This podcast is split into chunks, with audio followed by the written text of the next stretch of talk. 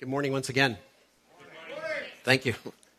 And again, good morning to all of you here and to those of you watching uh, uh, online. It's really encouraging to have as many of you doing that. And uh, just, but also we do this as a church, not just a live stream to get it out there uh, into the world, but uh, also because uh, it's part of our ministry as a church um, for people who aren't able to make it out on a Sunday morning.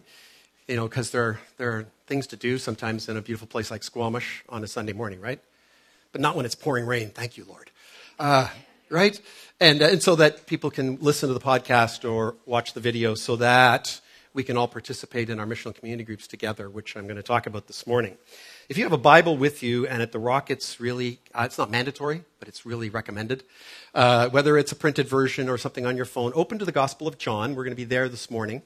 We are beginning, as you will see on our screen, if we could have it back up against uh, there, Lydia. Yes, uh, our Advent series. Uh, it, this year we've themed it. I'll get into that a little bit in a minute.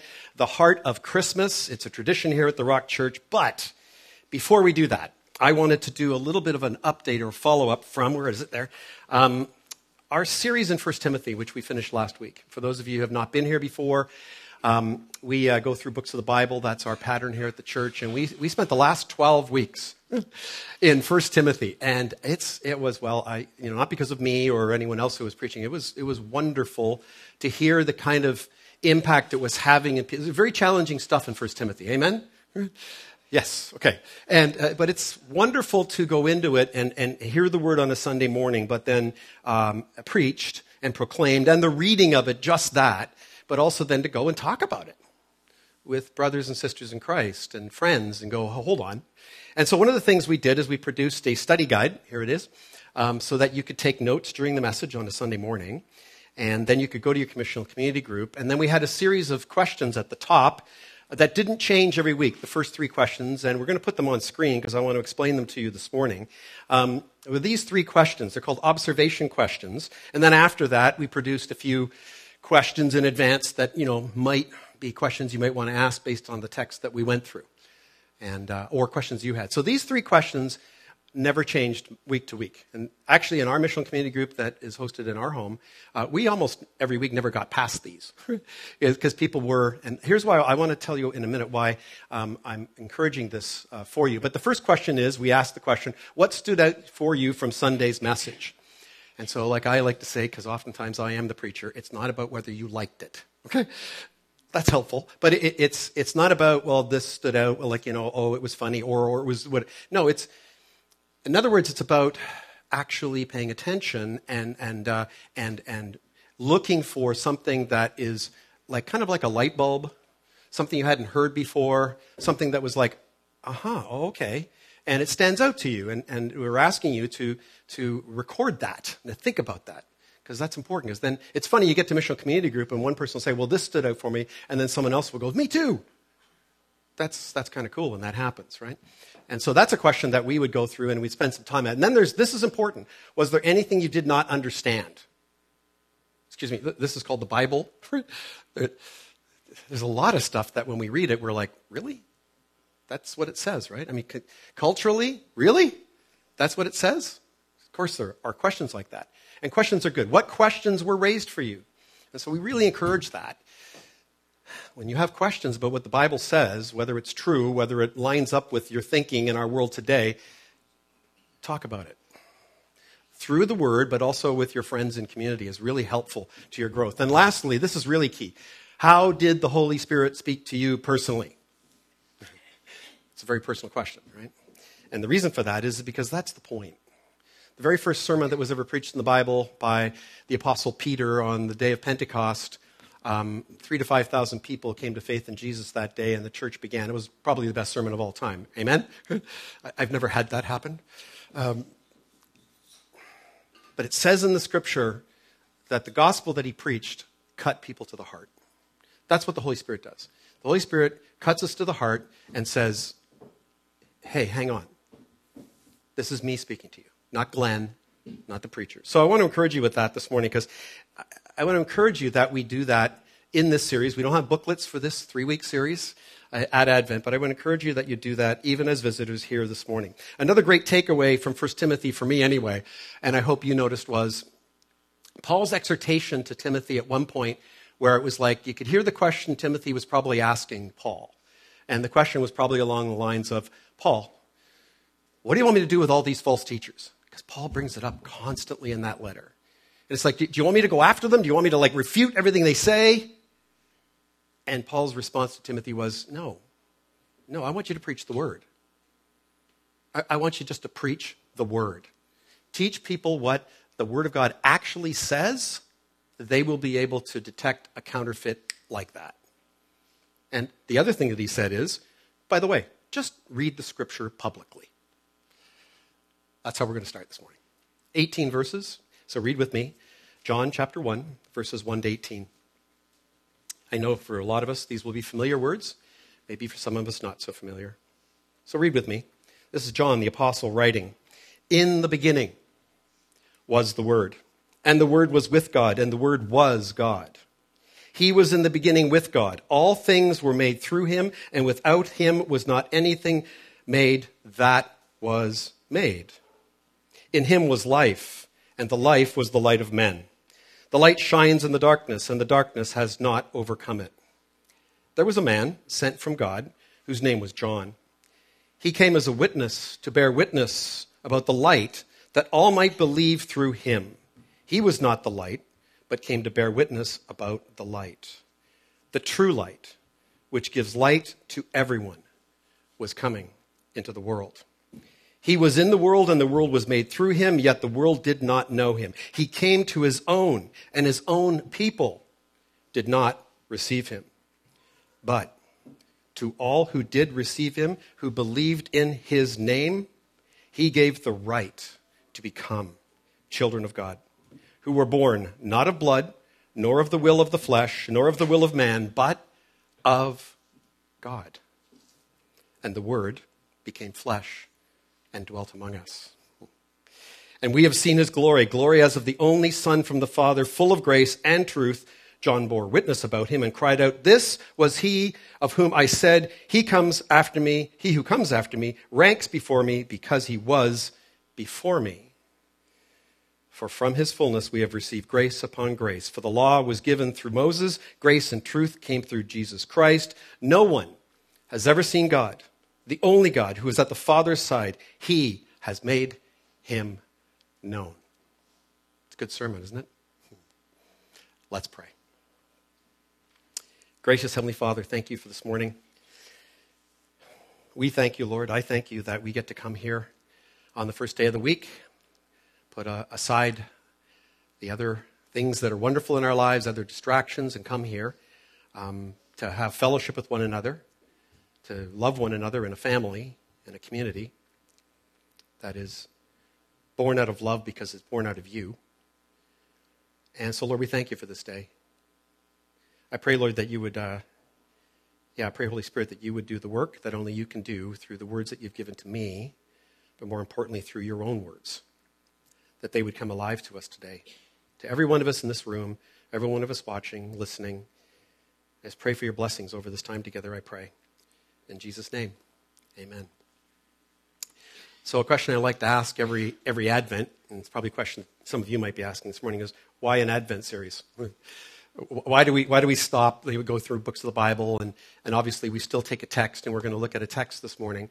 But why, why do we do this? And, well, why do we, the question could be further, why do we take time out of every year uh, to once again look at the coming, which is what the word Advent literally means, the coming the advent of Jesus Christ at the first Christmas. I mean, we all know the story, don't we? It's, it's a story that's been told over and over and over again. Well, maybe because it's been done at Advent every year, and it's important. So, why do we do that? Well, we began this tradition uh, as we will have communion today. It's a tradition we started. We do it every week here at the Rock Church, so it's not to say that that's better or the right way or whatever, but we do. That's just one of our traditions that we started. It's like the candle uh, lighting and the readings. But we started it um, two years in. So this is like 12 years now since we planted the church, started the church, that we've been doing an Advent series.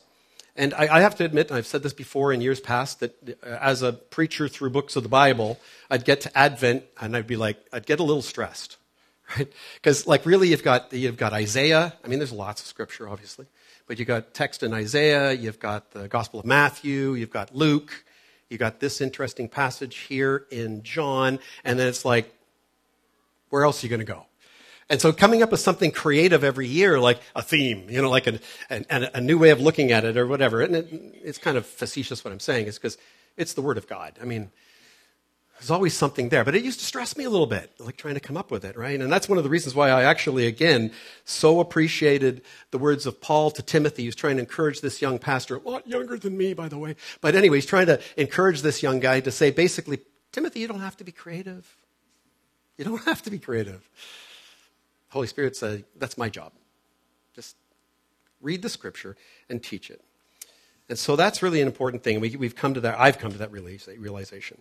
And then we also realized over the years that the main reason why we wanted to continue to do the Advent series was because this is the story.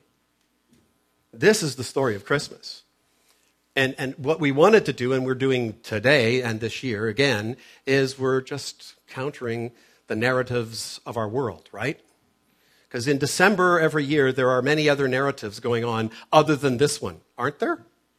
So we want to we want to tell this story because it's the best story ever. It's the truest story. I mean, how many narratives are there out there right now in December in the world? Does anybody know the Hallmark narrative? Does anybody buy cards anymore? Like, I just want. I always go looking for one for my wife, and she's always surprised that I can find a Christmas card for her that's Christian right? At London Drugs. Sorry, I shouldn't have dropped their name. Uh, but it's true. What about Disney? Hey, hey guys, there, are a lot of narratives out there, and I'm not, I'm not condemning anything at all. I'm just saying that's one of the reasons why we're doing this. Is this story needs to be retold. It needs to be told to our children upstairs, which is happening right now. And so we want to do it for that reason, because why? It is the best story ever told. Amen? Somebody nod. Okay. It's good to have you with me.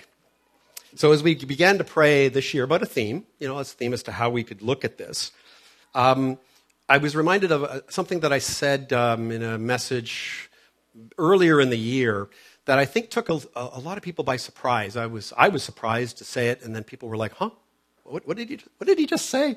And it was about the Godhead, about the Trinity, you know, Father, Son, and Holy Spirit. And, and, I, and I said this this fact God the Father, God the Son, and God the Holy Spirit have been from eternity past. God the Father, God the Son, and God the Holy Spirit.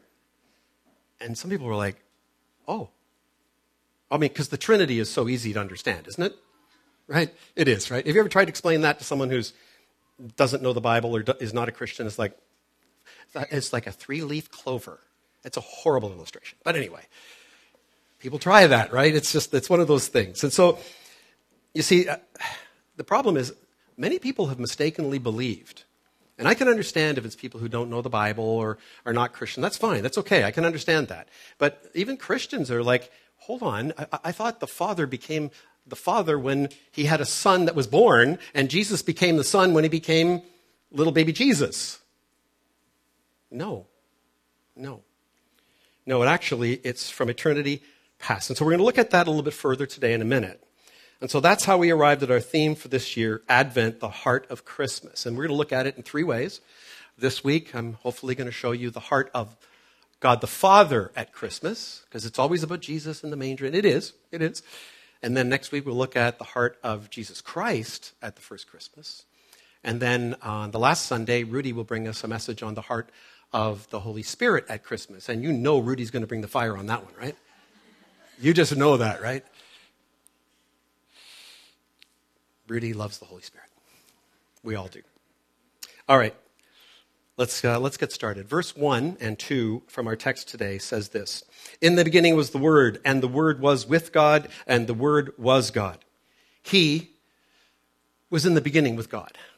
And so, yeah, very familiar words to a lot of us. And I want to unpack it for you this morning. Uh, uh, rather deeply because I, I think it's really important as it leads us to understanding the heart of God the Father at Christmas. So, as I've mentioned before, the primary text that you'll hear during Advent is usually from Isaiah the prophet in the Old Testament or the Gospels of Matthew and Luke. John's gospel that we're looking at this, here this morning is often overlooked because, well, John doesn't, doesn't talk about Bethlehem. You know, he doesn't talk about Zechariah and Elizabeth, you know, the mom and dad who had John the Baptist. He doesn't talk about, you know, Jesus and Mary and, and the wise men and the shepherds and the singing in the sky. He doesn't talk about any of that stuff. Nothing. What we've just read, those 18 verses, is, is it. so there's, there's, glimpses there, as we're going to see. And so uh, that I wanted to show you this morning because I, I believe it will lead us to seeing the heart of God the Father well this morning, or as well as I can bring it anyway. And so, uh, what we see here is John's purpose for writing his gospel is slightly different than the other gospel writers. And what he does here in these first two verses, the opening of his gospels, he goes back to before in the beginning. Remember that? He, goes back. Scholars call this part of his gospel the prologos, or the prologue. And, and actually, what he's doing is he's going back before the creation or foundation of the very cosmos in these opening words. He's going back before that. So, way before the birth of Jesus. It's before the birth of creation, the birth of actually the world. So he tells us that at some point in the past, before the foundation of the world, there was the Word. Now he's writing in Greek, um, probably spoke well in Greek as well, we believe. And, and, to the Greek philosopher, to the Greek ears in that day, they would have heard the word logos. And, and that would have gotten their attention. You know, it really would. It would be like enlightenment today for some people, right? Okay, I'm listening, right? Logos in that day was, was what philosophers would talk about a lot. And why? Because it was about philosophy, it was about logic. And the Greek word logos is where we actually get our word logic. And so they would have really paid attention to this. And so it was central to them and their philosophy. But John has a different meaning in mind, as we will see, uh, altogether. So in time past, then, there was this word. The word was, we see in the text, I hope it's still on the screen, yes, good, with God. The Word was with God. And then we learn that this Logos was in the beginning, was God as well. And wait, this word, yes, again, was also God. Makes perfect sense, right? like when you read that, you're like, well, I, am a Christian. I, I, went to Sunday school, got the flannel graph, and that's the Trinity. I know that. The original hearers would be like, huh? What are you, what are you saying? John's obviously not finished, but that's the way he starts it off. And so I think you, even you and I might find that a little challenging today. And as I, you know, humorously suggested before, you know, how, how often have you come up with a really good explanation for the Trinity? And the rea- reality is actually, we take it by faith. As we read the scripture, we see God reveal himself as Father, Son, and Holy Spirit. We see him doing that repeatedly. And so we take it by faith. Do I, we fully understand it? One God, eternally present in three persons. That's how he reveals himself. So then it's interesting here. In the text again, John then adds, look at this, a pronoun. Oh, yes, we're talking about pronouns. Not the way you might think, thankfully. right? But he does. And it is in the text. It is a masculine pronoun. So it says, He was in the beginning with God. So we conclude two things from this. First, the Logos or word is a person, is a personable being, right? And he is also masculine in nature in some way. Okay? He, he's a he. That's the way God reveals himself to us. And so, as I mentioned earlier, God the Father, God the Son, and God the Holy Spirit have been eternally present and in the past as God the Father, God the Son, and God the Holy Spirit. So in John 1, we see God, and the word is theos. The Father is before the foundation of the world, and another person who is presented in the masculine is with him, and he is also God. Again, we got it, right? So, right here, one of the great mysteries about truths of the Christian faith is that our God is one. And I've already said, eternally in past, present, and future represented as three distinct persons God the Father, God the Son, and God the Holy Spirit. So there are numerous places in the New Testament scripture in particular uh, that confirm this truth for us. We don't have time this morning to go to look at all of them, but it's important that we see that this is confirmed in the scripture. And I love one particular reference probably more than all the others because it's Jesus himself speaking. It's Jesus at about 30 years of age in his public ministry. And he says these words in John, um, well, actually, he, it's in John 17 before they're on screen. He actually, if you read that passage, it's, it's, it's Jesus praying, praying to his Father. And it's just before he's going to get crucified. Uh, and he's asking his Heavenly Father to be with you and I and that we would be one. He's praying about the oneness of the church, the oneness of the body of Christ. And he uses phrases in there where he says things like I and you, you and me. And it's very clear as you're reading John 17 that the Father and Jesus are one, but, but he's also praying to his Father, and, and he's Jesus. He's the Son of God. And so that's happening. But then he says this in verse 5. And now, Father, look at these words glorify me in your own presence with the glory that I had with you before the world existed. This is Jesus himself declaring publicly with his own voice that he had a glory with the Father before the foundation of the world. And what he's asking the Father to do is okay, I, I know I'm going to be crucified. I know that I'm going to die. I also know that the plan is I'm going to be resurrected on the third day and come back to you and return to my glory with you beautiful verse, and it's a confirmation for us. So Jesus himself here is referring to, as he's been doing throughout his earthly ministry, that his Father is God. And then in this very verse tells us that he, Jesus, was with the Father before the world existed. Now, some of you might be thinking, Pastor, okay, you're spending a lot of time on this. Why is this important?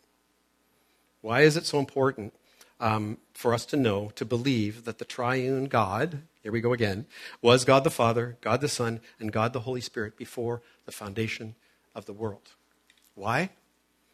Because there's four things that we try to accomplish when we go to God's Word, whether it's here on a Sunday morning or when it's in our personal devotions or whether it's in community group. We want to learn four things who God is. We want to learn who God really is. And we want to know him for who he really is. And then we want to see through the scripture, which is the story of creation, fall, redemption, and restoration, we want to see what he's done from creation through the fall to come and redeem us and restore us. We want to see what he's done, and that's what we see in the scripture. That's why we study it. But then out of all that, we then want to see who we really are.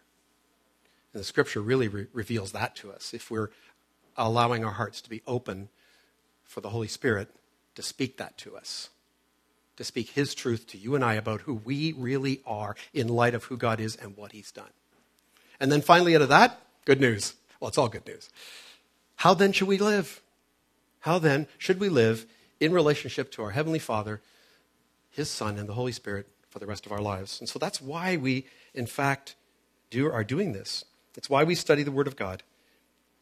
Another reason would be that so that we can see our triune God exists in this. Look at this a loving community and family. I said this before. One of the things that differentiates the God that we believe in from any other God in the, in the world out there, almost every other God that's out there, like gods that you know, people have books about, are what are called unipersonal gods. It's just them. I won't mention any names, but you can imagine who they are our God is the only God that is a God of love that is born out of a loving community and family before he created us.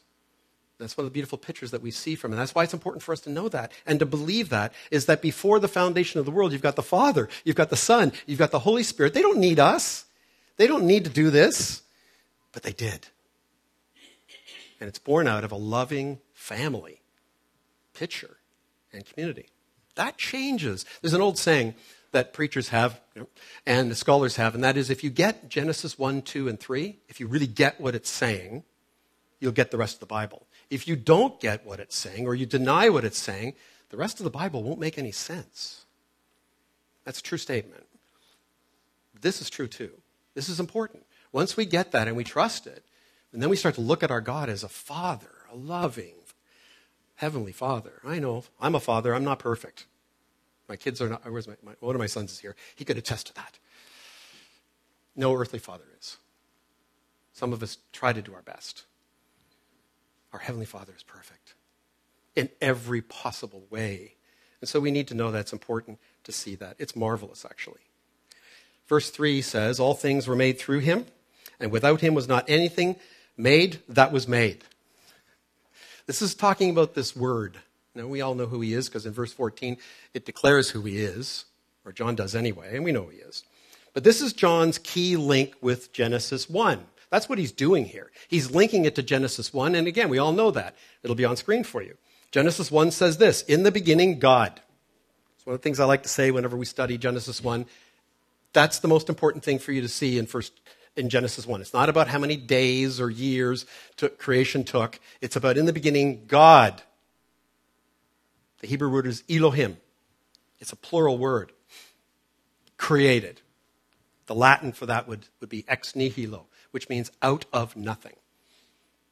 That's our God. this is not random chance. This is our God who created all things. He created the heavens and the earth. The earth was without form and void, and darkness was over the face of the deep. The image there is there's no order. There's just chaos, basically. There's no order or beauty or anything added to it yet. But then it goes on. And the Spirit of God was hovering over the face of the waters, and God said, Let there be light. I always uh, also like to say that's where evolutionary biologists, scientists, and the Bible totally line up. Kaboom. Or what they would call the Big Bang. So, right here in these first three verses, we actually see the Godhead revealed. We see God, the Father, initiating all of creation. We see the Spirit of God hovering over the face of the deep as His Spirit. And then look, we see the Word of God. The first words of God in the Bible say, Let there be light. This is the Logos. And there was light. And so what we see here is God the Father initiating. We see the Holy Spirit brooding, brooding over the creation. And we see literally the Word of God speaking. Let there be light. Let there be animals. Let there be bushes. oh, and by the way, let us create man in our own image. So, this is our God at work, and He's creating all things. It's magnificent again, I'm going to say. Verses 4 and 5 say this. These are remarkable words. In Him was life. In who? In the Logos, in Jesus Christ. And the life was the light of men. The light shines in the darkness, and the darkness has not come. This word, John is saying, is bringing life where? Into dead places. He's bringing eternal life, like true life. And again, for those, maybe this is not something you understand from the Bible, but the clear teachings of the Bible is when you and I are born, we're born physically, but we're born spiritually dead, separated from God. We, we, Adam and Eve, the fall, sin, we're born in that. So Jesus came to give us new life, spiritual life in Him so that we can be returned to the Father, but also resurrected life. Because, by the way, we all are going to die, right? So, this is the life that he's bringing to this world. And, and this life was the light of men. This is what lights our path. This is what really lights up our lives, which is one of the reasons why, you know, Christians are okay with Christmas trees and lights, right? It's a symbol. It's a good symbol. So this light also is going to shine so bright that no darkness, no evil, no brokenness will be able to stand in its presence. It will be impacted greatly by this wonderful light. So this is all good news. So now we discover something, finally, about the heart of our Heavenly Father at Christmas. Look at these words in verses 6 to 8. There was a man sent from God, the Father whose name was John. He came as a witness to bear witness about the light, that all might believe through him. He was not the light, but came to bear witness about this light. So we've already initiated, uh, pardon me, said uh, one thing about our Heavenly Father that we can see. He's an initiator. He, he, he initiates everything. He, he starts things. He, he, he's in the Godhead, I don't know for sure because we don't see it in the scripture, but before the foundation of the world, it was probably He who said to the, the Son and the Holy Spirit, listen, why don't we do this? Why don't we create this beautiful, amazing, unfathomable, like un- unbelievable cosmos? And then why don't we create animals and, and, and just dress this place up beautifully. And then why don't we create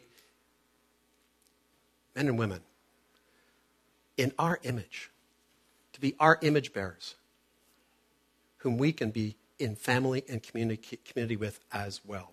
Why don't we do that? So we've already mentioned that he's an initiator. In 1 Timothy, we learned that he is also the giver of all life. Every, anything that has breath, our Heavenly Father has given life to that. But we're also seeing here is he's, he sends.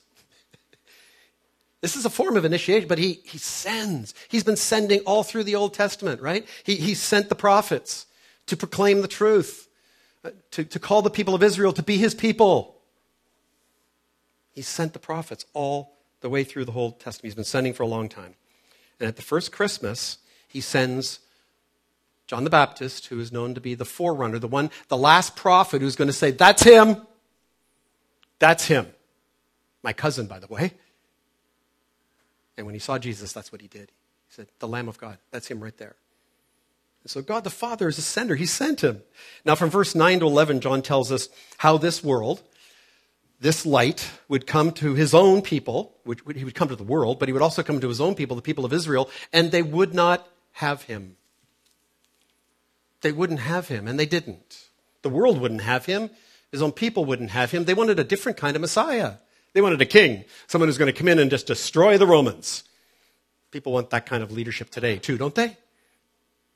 Okay, that was a bit of levity there, but well, they do. But that wasn't the Messiah that they were given. And so they rejected him. So the gospel has been, you know, and I, I have to suggest to you, I don't think much has changed to this day, has it? Right? The gospel has been preached, proclaimed, not to the whole world, but virtually, we're almost there to the whole world for decades and centuries, maybe now, the true Christmas story is being retold faithfully by churches every year, every year, every year, right now, and yet, and yet, some will not receive. Some will not believe him. But then, John says, in verse 12 and 13, but to all who did receive him, who believed in his name, he gave the right to, this word is really important, become children of God, who were born not of blood, nor of the will of the Father, nor of the will of man, but of God. So he says, but to those who do receive him, right now, today, those who do receive him, to those people who believe in his name, who believe in Jesus Christ as the way, the truth, and the life, and the only way back to the Father, as Jesus himself declared, to those people, John is saying, He, Jesus, will give them the right to, this word is so important, become. I know everybody in the world and some Christians believe the idea is that, well, we're all children of God. Actually, this text and others are saying, no, no.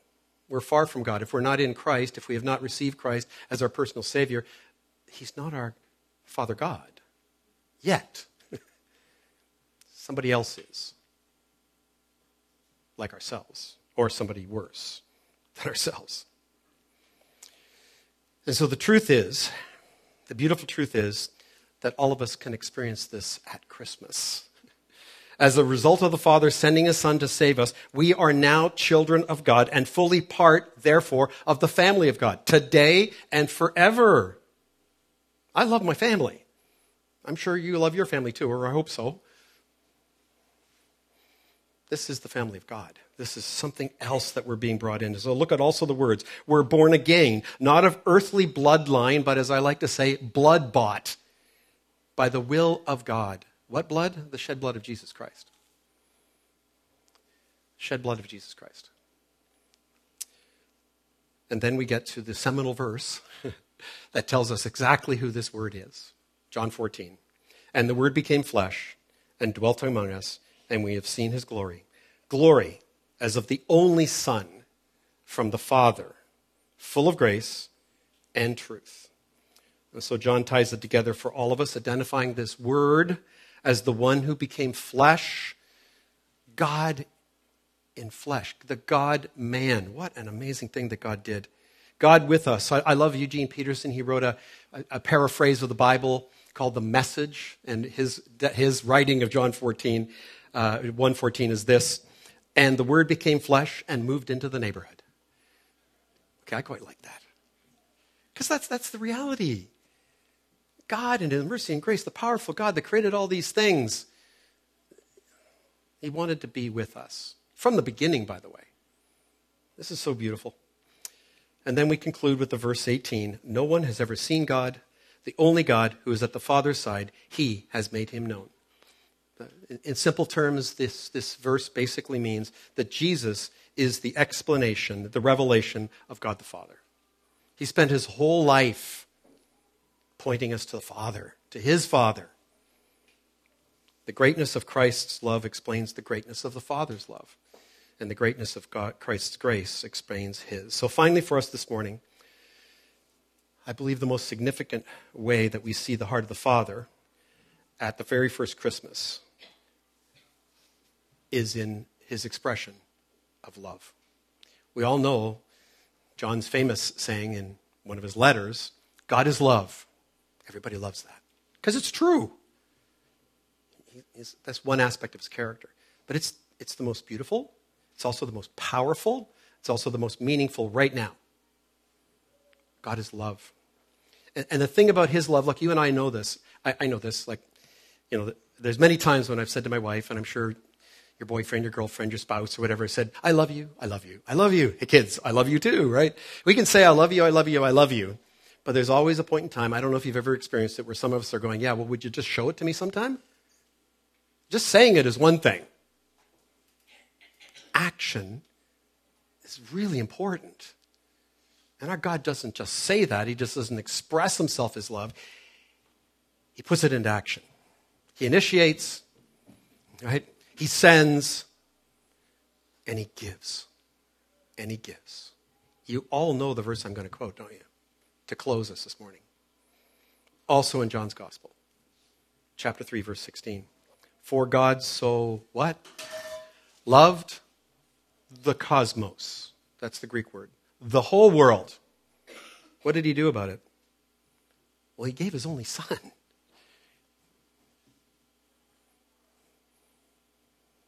I, I have three boys.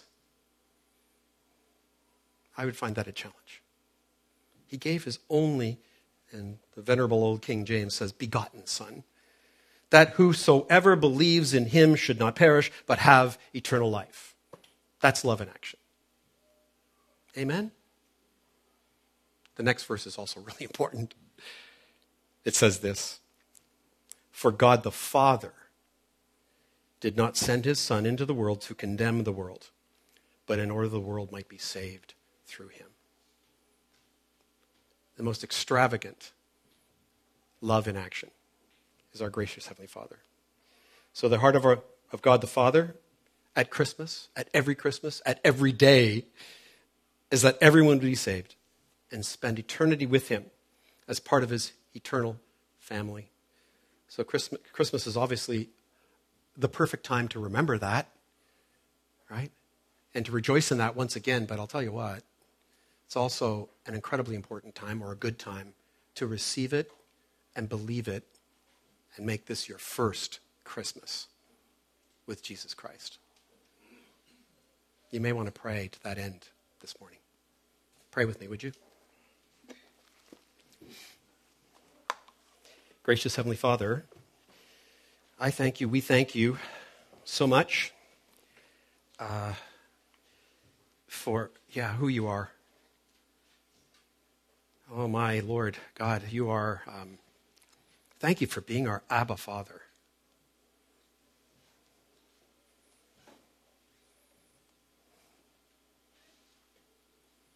I pray this morning, Lord, I pray that every one of us here, every one of us watching, listening, we would know you as our Heavenly Father today.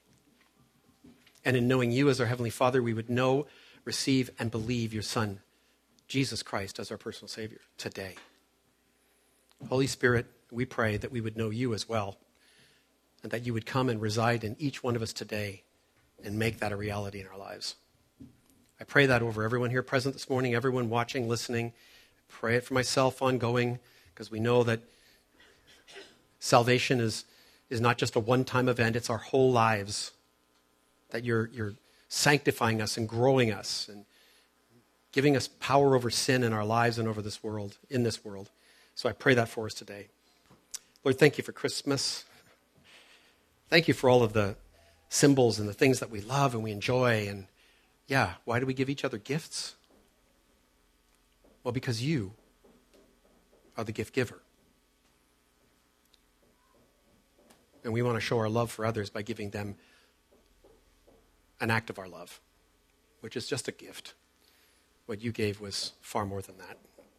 Lord, I pray for your blessings over us this morning, and I pray especially as we go to communion this morning that you would be with us as we partake in the elements once again as a church. I pray these things in your worthy name, Jesus. Amen.